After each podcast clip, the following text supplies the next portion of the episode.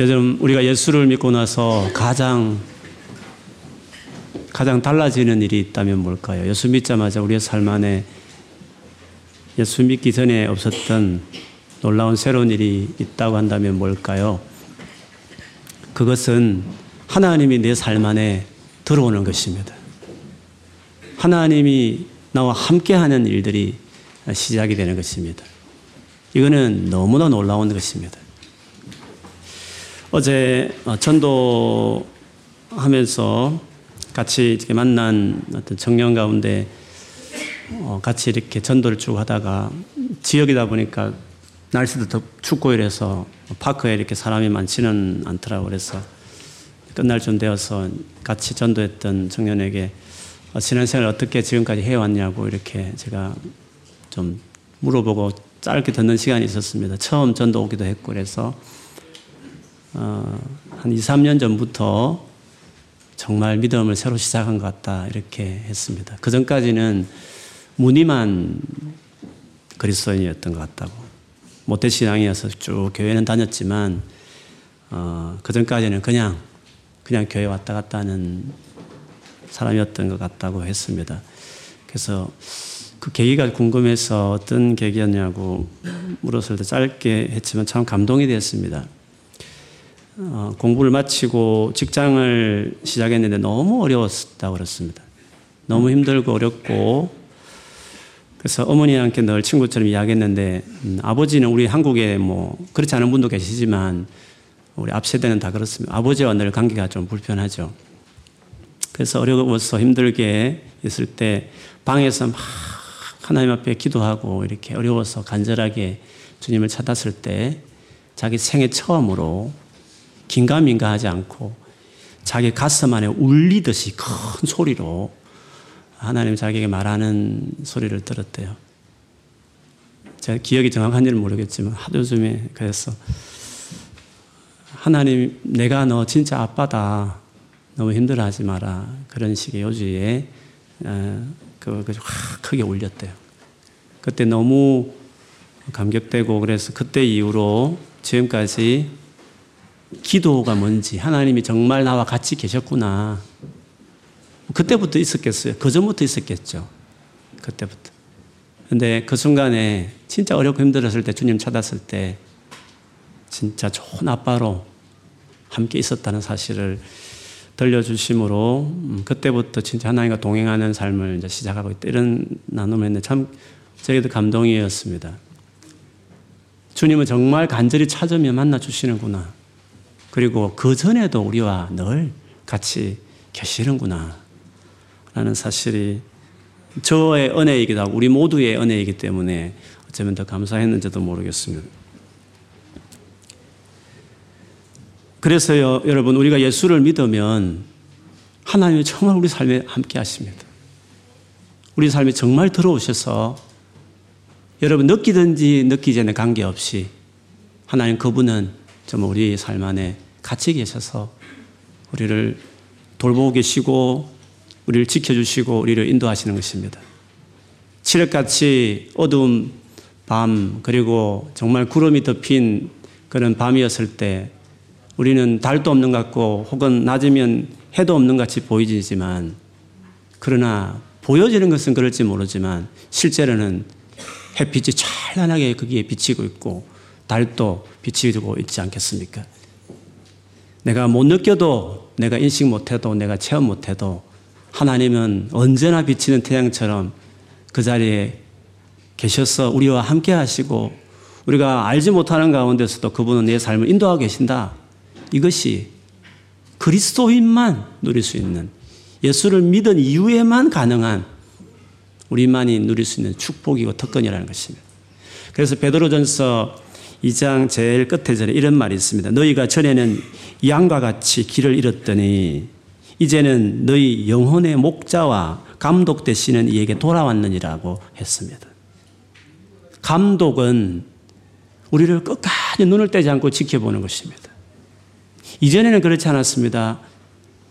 길 잃은 양처럼 목자 없이 떠돌아다니는 양 같은 사람이었지만 예수를 믿은 이후로 한 번도 여러분의 눈을 떼지 않으시는 자는 중에 나도 나를 챙기지 않는 그 시간대에도 하나님은 우리를 주무시도 졸지 않은 채로 우리를 똑똑히 쳐다보시고 바라보시는 그런 분에게 돌아왔고, 그분이 목자 되셔서 우리를 매일매일 신실하게, 우리는 어디를 가야 할지 모르고 제대로 가고 있는지도 모를 때 있을 때에도 그분은 내 앞서서 내 목자가 되셔서 나를 인도하고 계신다. 그게 사실이며 그게 우리가 예수님 안에 누리고 있는 삶이라는 거죠. 그래서 우리가 예수 믿은 이후에 때로는 삶이 정말 꼬이는 것 같고 앞이 안 보이는 것 같고 도리어 지금은 잘못되게 가는 것 같이 보여지는 상황도 있을 수 있습니다. 그러나 지나고 보면, 좀 더 지나고 보면 하나님이 그때에도 사실은 함께 하셨고 인도하고 계셨다는 것을 알게 될 것입니다. 여러분, 저처럼 중간에 예수를 믿은 분이 혹시 계시면 딱 믿고 난 이유와 그 전과 완전히 다른 것 중에 하나는 그때 상황에는 몰랐는데 좀 지나고 보면, 야, 하나님 정말 인도하고 계셨구나. 그 인도하셨다는 사실들을 많이 경험하고 느끼게 됩니다. 오늘 어쩌면 우리의 이야기도 하지만 그렇게 살았던 한 부부의 이야기가 오늘 본문에 나왔습니다. 남편은 아굴라고 여자는 브리스길라라는 커플의 이야기입니다. 그들이 고향을 본도 이렇게 했는데, 본도는 지도를 보면 큰 흑해 있지 않습니까? 흑해라고 큰, 뭐 호수라고 할 수 없을 만큼 큰 바다 같은 흑해 근방에 있는 본도라는 곳이 있는데 거기 출생입니다. 그런데 이 부부가 로마로 갔습니다. 로마 이태리에 가서 사업을 크게 했습니다. 그 당시에 돈 꽤나 되는 사업은 천막을 짓는 일이었습니다. 천막뿐만 아니라 가죽을 가지고 하는 일, 주로 천막을 많이, 전쟁이 많은 때였으니까 아주 수입이 짭짤했죠. 그래서 이 부부는 그 당시에 최고 무역하기 좋고 장사하기 좋은 이태리에 가서 열심히 사업을 했고 아마 많은 돈을 벌었을 것입니다. 그런데 우리의 계획대로 인생이 늘 그렇게 되는 건 아니죠. 정치적으로 좀 상황이 갑자기 예기치 못한 일이 생겨서 이들이 로마에서 모든 걸 내려놓고 나가야 되는 일이 생겼습니다. 로마 역사학자이기도 하고 이 당시 왕이었던 글라우디오 황제에 대한 일대기를 쓴 그 역사학자의 글에 의하면 유대인들이 로마에서 한번 추방당하는 일이 있었다고 하면서 그 이야기를 잠시 긁기로 했는데, 유대인과 크리스토스 사람들 간에 갈등이 있었다, 이런 말이 나옵니다. 아마 크리스토스는 좀 잘못 들어서 쓴 것 같아요. 그리스도인들을 그렇게 표현했던 것 같아요. 그래서 그리스도인과 정통 유대인 사이에 너무 갈등이 있어가지고 사회적인 문제가 됐던 것 같아요. 물론 뭐 바울의 전도 여행을 쭉 우리가 보면 알지만 바울이 가는 것보다 유대인들이 가만히 있지 않습니다. 쫓아다니면서 바울을 박해하고 죽이고 그렇게 했죠. 아마 그래서 로마에서도 예수 믿는 사람들이 늘어나기 시작했던 것 같아요. 사도행전 2장에 오순절날 로마에 온 사람이 있었거든요. 그때 성령도 받고 엄청난 체험을 한 그들이 돌아가서 아마 열심히 복음을 전했는지 로마에 이제 그리스도인들이 많아지기 시작하면서 정통 유대인과 이 기독교인들 사이에서 막 갈등이 생기기 시작한 거죠. 왕이 알 정도였으니까 아마 이태리 안에서 문제가 되었던 것 같아요. 이 왕은 자초지종을 좀 살피면서 판가름하지 않고 그냥 기독인들 유대인들 비슷하니까 다 나가, 유대인들은 다 여기서 도시에서 나가 하면서 이태리에서 추방시키는 일들이 발생했죠. 그래서 이 아굴라와 브리스길라 부부도 거기서 정말 장사를 잘하고 사업을 잘하다가 난데없이 어떤 정치적인 상황이 그렇게 되어서 할 수 없이 그 이태리를 나가게 되는 지경에 이르게 되었죠.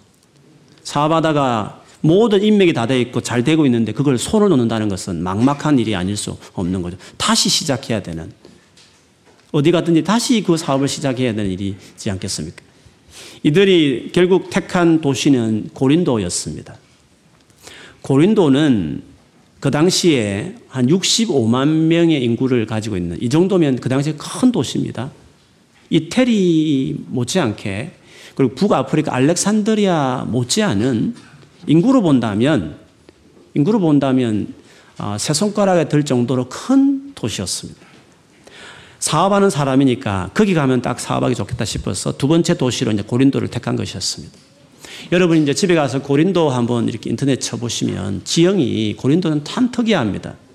위쪽에는 마게도니아라는 큰 지역이 있고 밑에는 아가야가 있는데 중간에 딱 들어가면서 좁은 땅덩어리처럼 좁게 이렇게 있습니다. 양쪽에는 큰 해협, 바다가 이어지는 거죠. 그래서 요쪽에 큰 바다가 있고 요쪽 바다가 있는데 그 중간에 쏙 들어가면서 여의도 같은 걸까요? 조그만 그 지역이 그게 고린도입니다. 그래서 양쪽에 이제 항구가 있어요. 그래서 동쪽에서 서쪽으로 이렇게 뭔가 물건을 이동할 때 빙 밑에서 큰 섬을 돌아가면 여러 가지 비용도 많이 들고 위협한 지형이었는데 그래서 그 고린도를 바로 통과해버리면 쉽게 이제 문제 해결되죠. 그래서 동서양의 어떤 물건들이 많은 무역들이 그 당시 바다로 이렇게 배로 무역이 많았잖아요. 지금처럼 뭐 비행기나 기차가 있는 시대가 아니었으니까. 그러다 보니까 고린도는 무역의 중심이었습니다. 그리고 위에 마게도냐와 밑에 아가야를 이렇게 연결하는 또 다리처럼 그 딱 끼어 있었기 때문에 남북으로도 이렇게 무역이 활발한 아주 절호의 그 절묘한 위치에 있는 것이 고린도였습니다. 그러다 보니까 많은 사람들이 모였고 많은 상상꾼들이 무역하는 사람이 거기에 모여서 고린도는 그야말로 그 당시에 옛날에는 아덴이 수도였지만 로마가 점령한 이후로 아가야의 행정 수도가 될 정도의 아주 거대한 도시, 많은 사람이 모인 도시였습니다. 거기에 이제 이 두 부부가 정말 장사꾼답게 다시 사업을 거기서 재개하는 일을 했습니다. 이 두 사람은 이미 예수를 믿었던 사람인 것 같습니다. 왜냐하면 바울의 서신에 보면 아가야에서 처음 예수 믿은 사람의 목록에 이들이 없습니다. 그뿐만 아니라 나중에 성경을 좀 읽어보면 알겠지만 아볼로라는 아주 성경을 많이 아는 그 목회자를 이 특히 여자인 브리스길라가 그 아볼로를 불러가지고 성경을 가르칠 정도였으니 보면 초신자도 아니고 이미 오래전부터 로마에서 예수를 믿었던 사람인 것 같습니다. 이들이 여기 와서 이제 새로운 삶을 밑바닥부터 다시 시작하고 있는데 어떻게 보면 막막하고 좀 참 운이 나빠서 이렇게 인생이 꼬인 것 같고 그렇게 보여졌을지 모르겠지만 그들이 그렇게 와서 고린도에서 살면서 인생의 터닝포인트 같은 놀라운 일이 이 고린도에서 일어났습니다.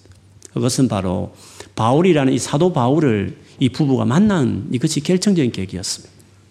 그들은 물론 예수를 믿었지만 바울을 만나기 시작하면서 생명을 걸고 예수를 위해서 자기 생명을 거는 사도 바울을 이 부부가 만나면서 생각이 달라지기 시작했죠. 바울도 이 부부와 같이 지내면서 로마에 대한 이야기도 듣고 로마 교회에 대한 사항도 듣고 하면서 아마 로마에 대한 꿈을 더 키웠을 것입니다. 바울은 이때 너무 가난했기 때문에 밤낮으로 일을 했습니다. 바울 역시도 천막을 짓는 기술이 있었습니다. 유대인들은 지금도 그렇죠. 공부를 시켜달라 반드시 기술 하나는 꼭 가지게 해서 굶어 죽지 않도록 아주 실용적인 그 교육을 아이 때부터 기르죠. 그래서 바울은 어릴 때부터 이 천막 가죽을 다루는 기술을 아마 손에 익혔던 것 같아요. 그래서 이 고린도에 가서 전도하면서 생활비를 벌기 위해서 천막 짓는 그 가죽 일을 하는 일을 했는데 마침 그때 아굴라 보리스 부부가 유대인 그리고 그리스도인이라는 소식을 듣고 오늘 본문에 보면 직접 찾아가요. 그래서 이 사람과 같이 살면서 일을 하기 시작합니다. 당시에 모든 일들이 마찬가지 그렇지만 그때는 조합이 있어서 조합은 다 우상을 숭배했습니다. 그래서 같이 동업한다는 게 쉽지 않은 일인데 바울도 그렇고 아굴라 부부도 그렇고 같은 믿는 사람이었기 때문에 더더욱 마음이 합쳐져서 같이 살면서 열심히 이렇게 일을 하고 그러면서 거기서 이제 바울은 복음을 전하는 일을 했습니다. 그런데 만일에 이 부부가 바울을 만나지 않았다면 막 이런 식으로 살았을 겁니다. 돈 많이 벌어서 교회 헌금하고 뭐 그렇게 나름대로 이렇게 열심히 세상에서 많은 사업가로 성공하는 정도의 어떤 꿈을 가졌을 것입니다. 그런데 바울을 만난 이후에 이들의 인생의 목적이 달라지죠. 그거는 복음을 전하는 일을 위해서 땅끝까지 선교하는 예수를 전하는 이 바울의 비전을 자기 비전으로 삼고, 이 바울의 만남 이후에 고린도부터 이 부부의 인생의 목적이 선교로 바뀌게 되죠. 그래서 고린도에 있을 때부터 고린도 교회를 아예 세우고 개척할 때 이 부부들이 적극적으로 협력을 하기 시작해요. 거기에 머물지 않고 나중에 이제 바울이 고린도 사역을 끝낸 다음에 쭉 둘러가다가 에베소에 잠시 머물러요. 에베소가 중요한 도시거든요. 그래서 다시 오겠다 약속하고 돌아갔다가 마지막 3차 전도를 이 에베소라는 지역에 2년 반 이상을 여기에 머물면서 열심히 복음을 전해요. 에베소는 아시아의 수도로서 가장 큰 도시입니다. 성경에 보면 아굴라 부부가 에베소에서 바울이 복음을 전할 때 에베소로 이사를 가요. 사업을 위해서 가는 게 아니라 선교를 위해서 바울과 동역하기 위해서. 그게 목적이 되어버렸기 때문에 거기에 맞춰서 자기 일정을 짜는 거죠. 그리고 자기 삶의 터전을 바꾸는 것입니다. 그래서 에베소에 가서 에베소 교회를 시작할 때 아굴라 부부가 자기 집을 에베소 교회로 오픈해내면서 거기서 열심히 또 같이 사역을 하면서 그 에베소 교회를 세우는 일에 헌신하게 됩니다. 바울은 그 에베소 선교를 끝나고 뚝뚝 둘러보다가 이제 다시 이스라엘 땅으로 돌아가죠. 거기서 어떤 문제가 생겨서 잡히고 재판받게 되고 감옥에 2년 동안 갇히는 일도 생겼습니다. 그때 이제 이 부부하고 이제 헤어지게 되는데, 이 부부는 중간에 글라우디오 황제가 죽었다는 소식을 듣고 그 칙령이 이제 없어지면서 다시 이태리로 돌아가요. 근데 이태리로 돌아가서 옛날처럼 살지 않고 거기에 교회를 또 오픈해서 로마 교회를 세워가는 그 로마 교회 부흥을 위해서 자기 집을 교회당으로 내놓고 헌신하는 일들을 이 부부들이 하게 되죠. 그와 관련된 구절을 몇 가지 읽어드리면, 에베소에 있으면서 바울이 고린도 전서라는 성경을 썼습니다. 지금 간 이 고린도 교회에 에베소에서 편지를 보냈죠. 그 에베소에 있을 때에 거기서 이 부부들이 교회를 열었다는 것을 고린도전서 16장 19절, 고린도 교회에 보낸 그 첫 번째 서신 끝에 보면 이런 부부에 대한 이런 언급을 바울이 합니다. 아시아의 교회들이 너희에게 문안하고 아굴라와 브리스가와 그 집에 있는 교회가 주 안에서 너희에게 간절히 문안하고 라고, 그 부부가 그 집에 교회가 있어서 여기서 너희에게 문안한다 이렇게 인사를 했습니다. 그리고 나중에 좀 더 지나서 로마서를 바울이 쓰는데요. 고린도라는 지역에서 그때 로마서를 썼습니다. 그때 그 쓸 때 이 부부는 로마에 가 있었습니다. 그러니까 로마서를 쓰는 그 책에 보면 로마에 있는 아굴라 부부를 위해서 안부를 묻는 말을 바울이 해요. 그 글귀는 16장 3, 4절에 이렇게 되어 있습니다. 너희는 그리스도 예수 안에서 나의 동역자인 브리스가와 아굴라에게 문안하라. 바울이 지금 여기서 고린도에서 그 로마에 있는 사람의 편지 쓰면서 거기 있는 성도, 거기 두 부부에게 좀 내 소식을 좀 전해줘 이렇게 편지에 쓴 거죠. 그들은 내 목숨을 위하여 자기들의 목까지도 내놓았나니 나뿐 아니라 이방인의 모든 교회도 그들에게 감사하느니라. 또 저희 집에 있는 교회에도 문안하라 이렇게 했습니다. 이 두 부부는 인생에 정말 큰 어려움을 겪었고 모든 사업을 다 새로 시작해야 되는 시점에 머물렀지만, 그런데 그 시점이 새로운 인생을 사는, 그저 돈 많이 벌고 그저 사업을 잘하는 정도가 아니라 주를 위해서 생명 거는 바울과 같이 중요한 지역마다 같이 동역하면서 바울이 나를 위해서 자기 목까지도 내놓을 사람이었다고 하면서 칭찬할 정도의 부부가 된 거죠. 그거는 그 인생이 가장 힘든 그 시점이, 가장 놀란 인생을 출발하는 시점이 된 것이었습니다. 그리스도의 삶은 그렇습니다. 내 혼자 살아가는 삶이었으면 내리막길 가면 내리막길 가는 것입니다. 망하면 그냥 망하는 걸 끝나버리는 것입니다. 그러나 하나님이 내 인생에 들어온 이후에는 망한 것이 망하는 걸로 끝나는 것이 않는 것입니다. 막힌 것이 막힌 걸로 끝난 것이 아니고 새로운 것으로 턴이 되는, 시작이 되는 것입니다. 사실 오늘 이 바울의 사역을 봐도 똑같은 일들이 일어나죠. 바울은 우리가 알듯이 정말 위대한 사역자입니다. 그러나 그가 한 사역 가운데 한 번도 편안한 적이 없었어요. 그가 얼마나 어려운 일을 당했는지를 고린도후서 11장 뒷부분에 보면 자기가 당한 어려운 목록들을 쫙 나열했습니다. 우리가 사도행전을 좀 같이 오랫동안 지켜본 분들은 알겠지만 바울이 얼마나 복음을 전할 때 한 번도 편안한 적이 없었습니다. 1차 전도만 생각해 보십시오. 그가 한 번은 밤빌리아 버가라는 곳에 갔는데 거기가 이제 해변가라다 보니까 습지대였어요. 공기가 너무 습해서 거기에 그냥 그 풍토병, 말라리아 같은 풍토병에 바울이 걸리게 되고, 그래서 너무 죽을 것 같은, 사역을 계속 할 수 없는 지경이 되었습니다. 그때 마가와의 충돌이 있었고, 마가는 중간에 그냥 이 상태로 선교하는 것은 미친 짓이다, 그렇게 해서 그냥 그만둬버리고 그냥 마가는 돌아가 버려죠.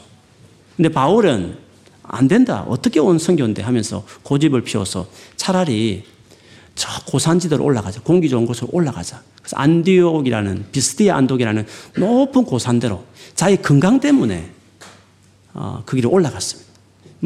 근데 갔는데 환경이 바뀌다 보면 도움이 됐는지 건강을 회복하고 여전히 몸이 안 좋은 상태에서 1차 전도를 계속하게 되죠. 거기에서 복음을 전하다가 처음으로 유대인들이 바울을 극하게 박해하는 일들이 생겼어요. 너무 힘들어서 급하게 아주 작은 시골로 숨어버렸죠. 그게 루스드라였습니다. 그런데 거기까지 유대인들이 찾아와서 바울을 돌로 쳐서 거의 죽었다고 생각하는데 밖에 버려버리게 되죠. 그런데 하나님이 기적으로 살렸고 그 옆에 드베까지 복음을 전하고 다시 턴하면서 1차 전도를 마쳤습니다. 그 정도로 바울은 어렵게 힘들게 복음을 전하는 삶을 살았죠. 2차로 시작할 때도 마찬가지였습니다. 2차 선교의 실제 시작은 빌립보였지 않습니까? 거기서 우리가 알듯이 감옥에 갇히고 살이 찢기는 매도 맞고 감옥에서 막 찬양하고 기도하고 막 그런 일도 있었지 않습니까? 그렇게 첫부터 고생을 당한 다음에 그 다음 두 번째 간 도시가 그 유명한 데살로니가라는 도시였습니다. 데살로니가에서 또 극한 급진적인 정통 유대인들의 반대자들을 만나게 되죠. 그래서 사실 거기에 오랫동안 복음을 전할 수 없습니다. 급하게 인사도 하지 못하고 거기서 도망쳐야 했습니다. 그래서 내려간 곳이 베레아였고, 베레아에서 잘 되는 데가 싶은데 데살로니가에서 유대인들이 그 소식을 듣고 거기까지 내려와가지고 바울을 괴롭혔죠. 그래서 또다시 할 수 없어서 아덴으로, 지난주 살폈던 아테네로 바울이 피신하게 됩니다. 그 과정에서 바울은 자기 일행이었던 디모데와 실라를 자기와 같이 가지 않고 데살로니가 교회에 대한 염려가 너무 커서 거기에 보냅니다. 그 교회를 마저 좀 돌봐라.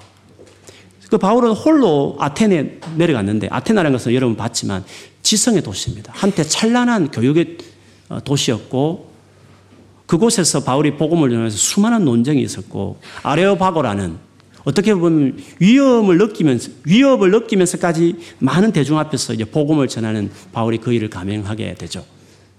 물론 많은 사람들이 예수를 믿지 않지만 결정적으로 중요한 사람들이 예수를 믿는 그런 수확도 얻었습니다. 그러나 너무 사역이 어려웠습니다. 혼자의 몸으로, 외로운 몸으로 수많은 대중을, 반대자를 상대하면서까지 아덴에서 사역을 끝낸 다음에 그 다음에 온 것이 고린도라는 지역이었습니다. 이미 고린도라는 지역 올 때부터 바울은 지쳤고 마음도 육체적으로도 정신적으로 너무 어려운 시기였습니다. 그때 그가 했던 그 당시의 상황을 고린도전서란 성경에 쓸 때 그때를 이렇게 회고하면서 썼습니다. 내가 너희 가운데 거할 때 약하고 두려워하고 심히 떨었노라, 그렇게 말을 했습니다. 여전히 고린도라는 지역에 갈 때도 혼자 갔습니다. 거기 있으면서 너무 약했고 두려워하고 심히 떨었다고 말을 했습니다. 그 고린도에 있으면서 쓴 편지가 있는데 그때가 데살로니가 전서 후서입니다.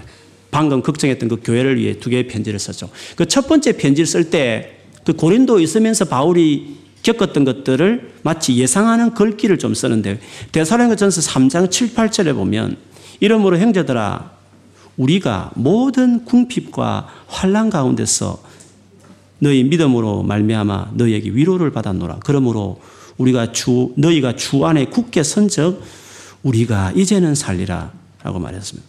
앞에 말하듯이 여기 있으면 되게 궁핍했습니다. 모든 궁핍과 환난 가운데서 정말 죽을 맛 같은 삶을 살았습니다.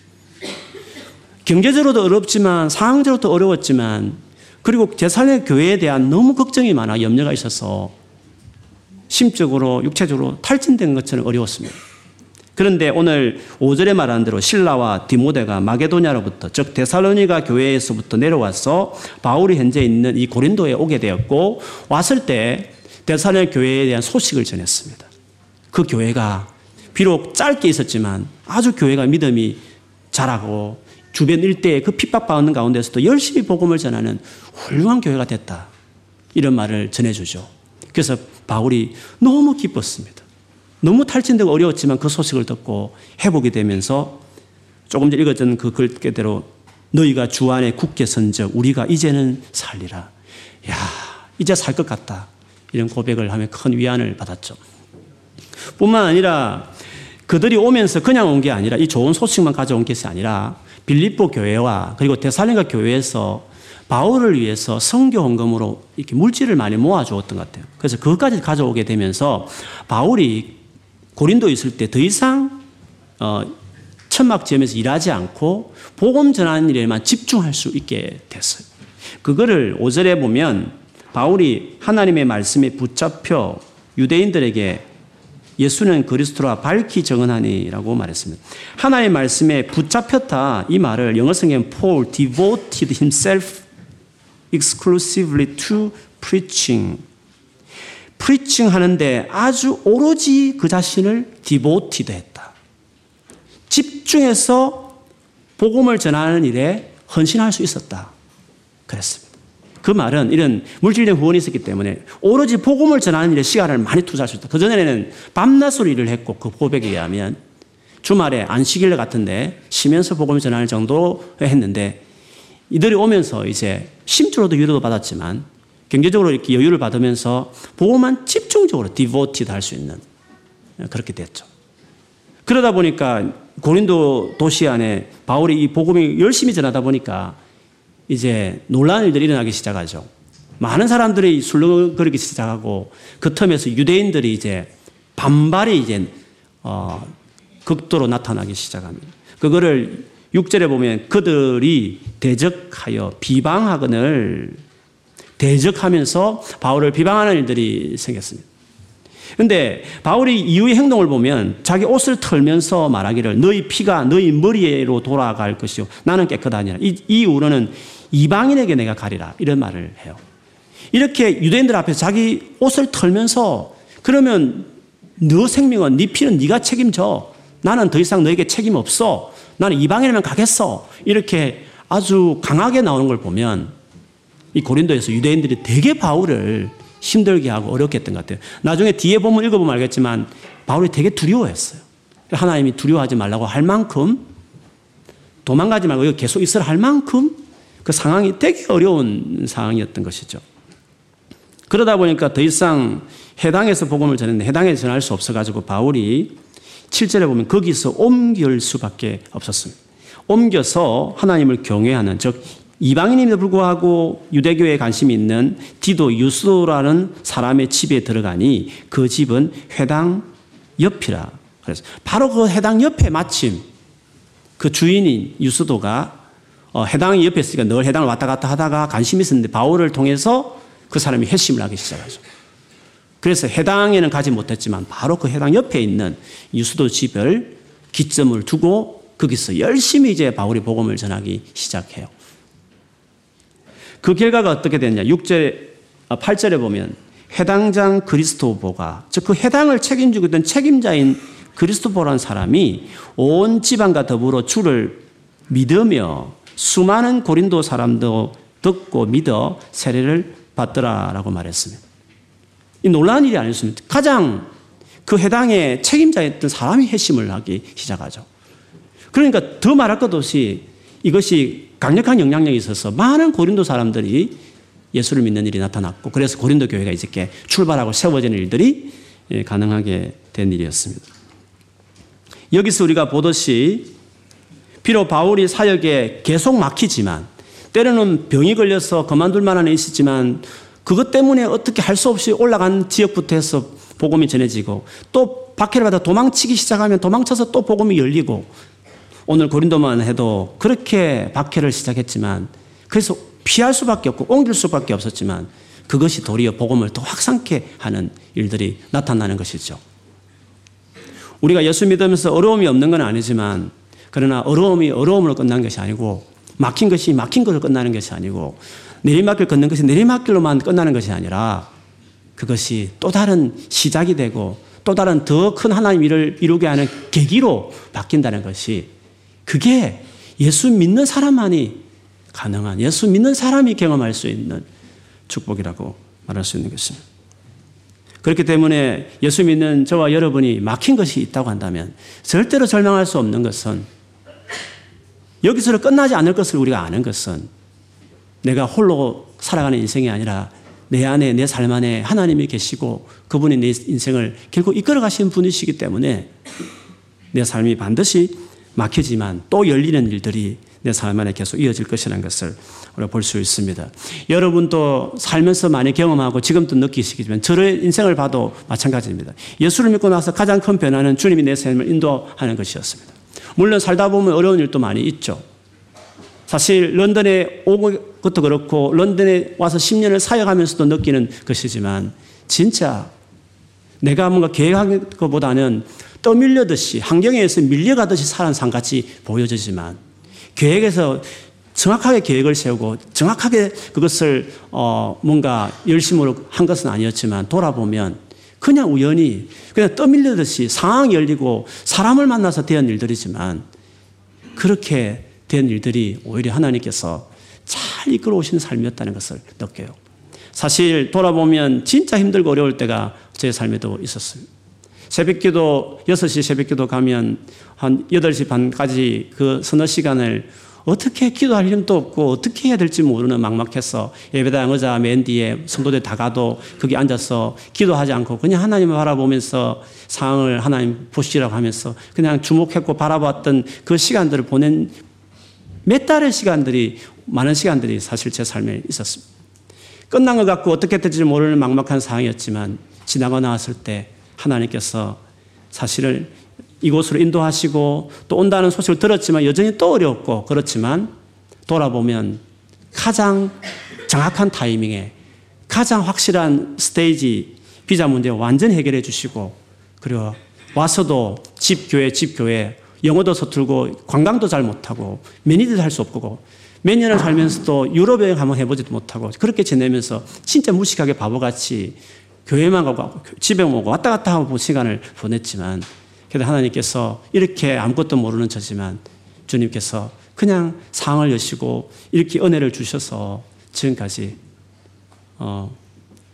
길을 열어주시고 올해도 또 다른 새로운 길을 열어가시는 같은 느낌을 드는 일들을 보여주시기도 하고, 역시 하나님께서 우리의 삶을 인도하시는 것을 제 삶에 보면서도 경험하게 됩니다. 이 모든 것은 우리 모두의 삶인 것입니다.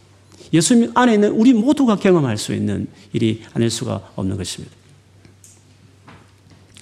가장 은혜로운 시편 중에 하나가 139편입니다. 참 제가 좋아하는 시고, 어디 가든지 주님이 함께 하시고 주님이 우리 모든 걸 아신다고 말하는 주옥 같은 시인데, 이 시가 사실은 어떤 배경에서 나왔느냐 하면 139편 뒤를 보면 알지만 자기를 죽이려고 추적하는, 피 흘리기를 즐기는 사람들이 자기를 막 달려오는 그런 극악한 어려운 가운데서 이 시를 적었거든요.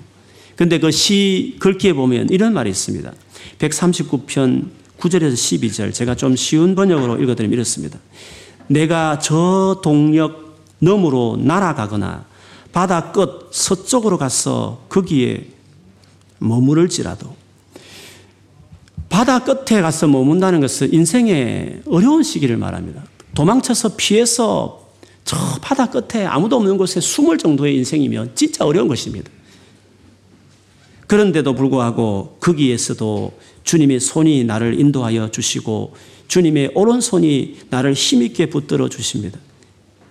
내가 말하기를 내 스스로 어둠이 나를 완전히 달려들어서 덮어버렸구나. 나를 비추던 빛은 밤으로 바뀌어버렸구나 해도 주님 앞에서는 어둠도 어둠이 아니며 밤도 대낮처럼 밝으니 주님 앞에서는 어둠과 빛이 다 같습니다. 이런 고백을 했습니다. 자기는 완전히 어둠에 파묻혀서 인생에 소망 없다고 생각했지만 주님 앞에는 어둠이나 밤이나 대낮이나 똑같아서 다 보고 계셨고 거기서도 오른손으로 나를 붙들어서 거기서도 나를 인도해내셨다. 그런 고백을 다윗이 했습니다.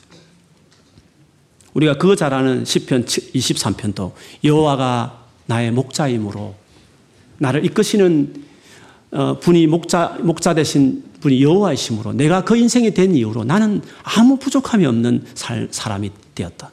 나는 여호와가 나의 목자가 된 이후로 나는 아무 부족함이 없는 놀라운 인생을 출발했다고 말했습니다. 그가 나를 푸른 풀밭으로 혹은 쉴만한 물가로 나를 인도하셨다고. 물론 어려울 때 있었죠. 그때는 내 영혼을 소생시키시고 자기 이름을 위해서라도 그 인자하신 당신의 그 이름에 걸맞게 나를 바른 길로 인도하시는 도다. 더 어려울 때가 있었습니다. 내가 사망의 엄침한 골짜기로 다닐 때도 있었지만 그때도 내가 두려워하지 않았던 것은 주의 지팡이가 막대기가 나를 안위하면서 주님이 나와 함께 계셨다고. 그래서 고백하기를 주께서 원수 앞에서 나를 힘들게 했던 그 수많은 상황 앞에서 보란듯이 잔치상을 쫙 배설하시고 기쁨의 축배의 잔을 들게 하셨도다 하시면서 그 마지막에 확신을 가지며 외치기를 내 평생에 일정한 기간이 아니라 내 평생에 나의 죽을 때까지 나의 평생에 주의 인자하심과 그 선하심이 반드시 나를 추격하고 나를 따라와서 결국에는 내가 여호와의 집에 영원히 거하는 사람이 되었다. 이런 고백을 그가 했습니다. 여러분, 이것이 우리의 인생인 것입니다.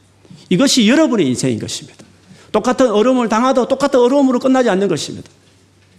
똑같이 막혀도 막힌 것으로 끝나지 않는 것은 우리가 우리 홀로 있지 아니하고 우리 인생에 목자가 들어와 있기 때문에 그렇습니다. 우리가 목자에게 돌아갔기 때문에 그렇습니다. 내 영혼을 감동하는 분이 계시기 때문에 그런 것입니다. 그래서 우리가 그분을 바라보기 때문에 그리고 그분을 찾기 때문에 주께서 그 가운데서도 나는 수가 없고 나는 방법이 없고 나는 어떻게 될지 도무지 알 수 없지만 그분께서 내가 그분을 신뢰하고 바라보고 그래도 믿음으로 몸부림치기 시작할 때 주님께서 다친 것만 봤는데 새로운 열린 것을 그 열린 것은 완전히 나의 삶을 다르게 할 만한 새로운 길로 나를 이끌어가는 그것이 우리 주님이 하는 것입니다. 믿음 좋은 사람만 그렇게 하느냐? 아닙니다. 믿음이 적어도 부족해도 주님이 우리를 붙들고 인도하는 것은 동일한 것입니다.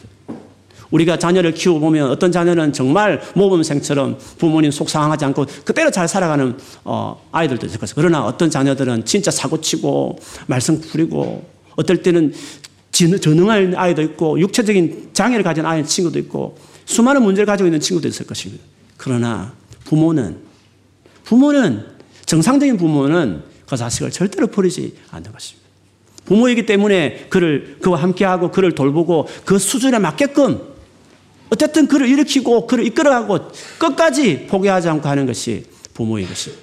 우리는 하나님의 직원으로 하나님의 컴퍼니의 직원으로 고용된 사람들이 아니라 그 하나님의 아버지가 되시고 우리는 그의 아들과 딸이 되었기 때문에 주께서 우리 인생을 그렇게 붙들고 인도하시는 것입니다.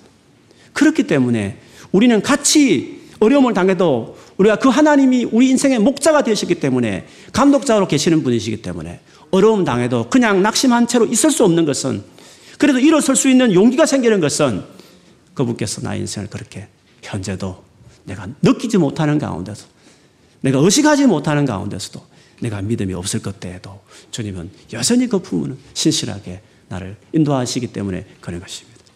그러므로 그 믿음을 가지십시오. 소망을 가지십시오. 반드시 이대로 끝나지 않고 어려움을 여러분 가운데 당한 분이 계시면 주께서 여전히 인도하고 계신다. 계속 인도하실 것이다. 평생에 반드시 예외 없이 인도해 주실 것이라는 것입니다. 용기 잃지 않고 다시 일어서는 여러분 되기를 축복합니다. 막혀 있어도 열릴 것입니다. 그리고 주님이 여러분 인도하실 것입니다. 그런 놀라운 은혜가 여러분 상 안에 계속 경험되고 누려지는 일들이 있으시기를 주의 이름으로 축복합니다. 아멘. 우리 같이 기도하겠습니다.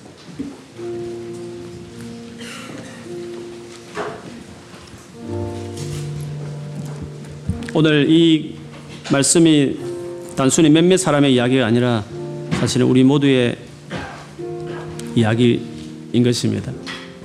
생각해 보십시오. 하나님이 독생자를 아끼지 않고 내어주신 것이 그걸 믿는다면, 그게 기본이 믿음이라면 아들을 또 아끼지 않은 하나님께서 우리의 삶 안에 무엇을 아까워하시겠습니까?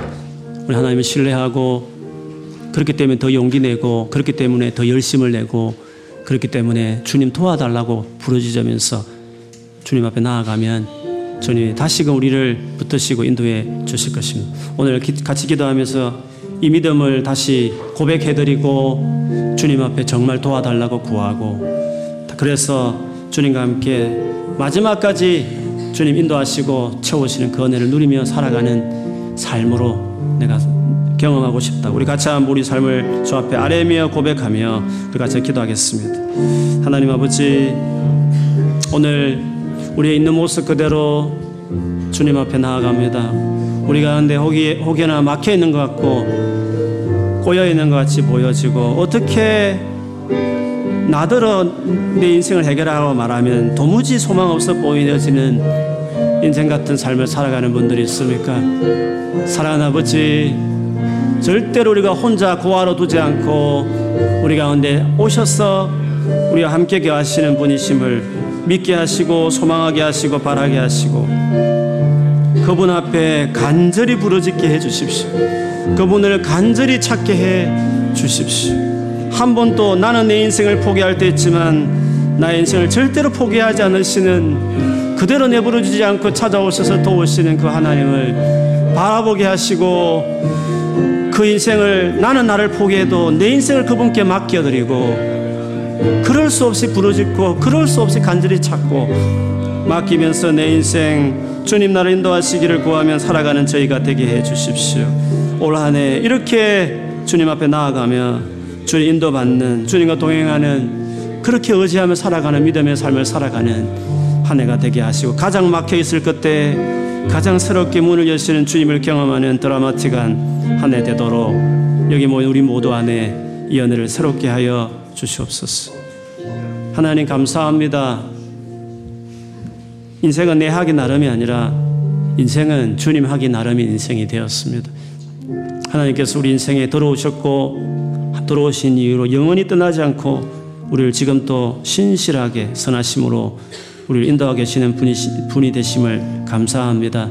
주여, 이분을 우리가 바라게 하시고 악망하게 하시고 소망하게 하시고, 그래서 다 넘어지고 자빠지고 포기해도 그 주님 때문에 다시 일어서고, 그 주님 때문에 다시 시작하고, 그 주님께 그것까지도 맡기며 다른 거 몰라도 그 주님을 찾는 일에, 그 주님을 부르짖는 일에, 도와달라고 외치는 그 일에 우리의 삶을 드리게 될 때 주께서 우리의 삶을 새롭게 터닝포인트처럼 새롭게 시작하시는 은혜를 주실 줄을 믿습니다. 오늘 우리 안에 새롭게 하여 주옵소서. 주님에 대한 믿음으로 다시금 새롭게 세워 주시옵소서. 그래서 주님과 함께 살아가는 삶이 얼마나 놀라운 삶인지 우리 인생 자체가 증거가 되고 샘플이 되고 또 고백한 간증이 될 수 있도록까지 주님 축복하여 주시옵소서. 예수님 이름으로 기도합니다.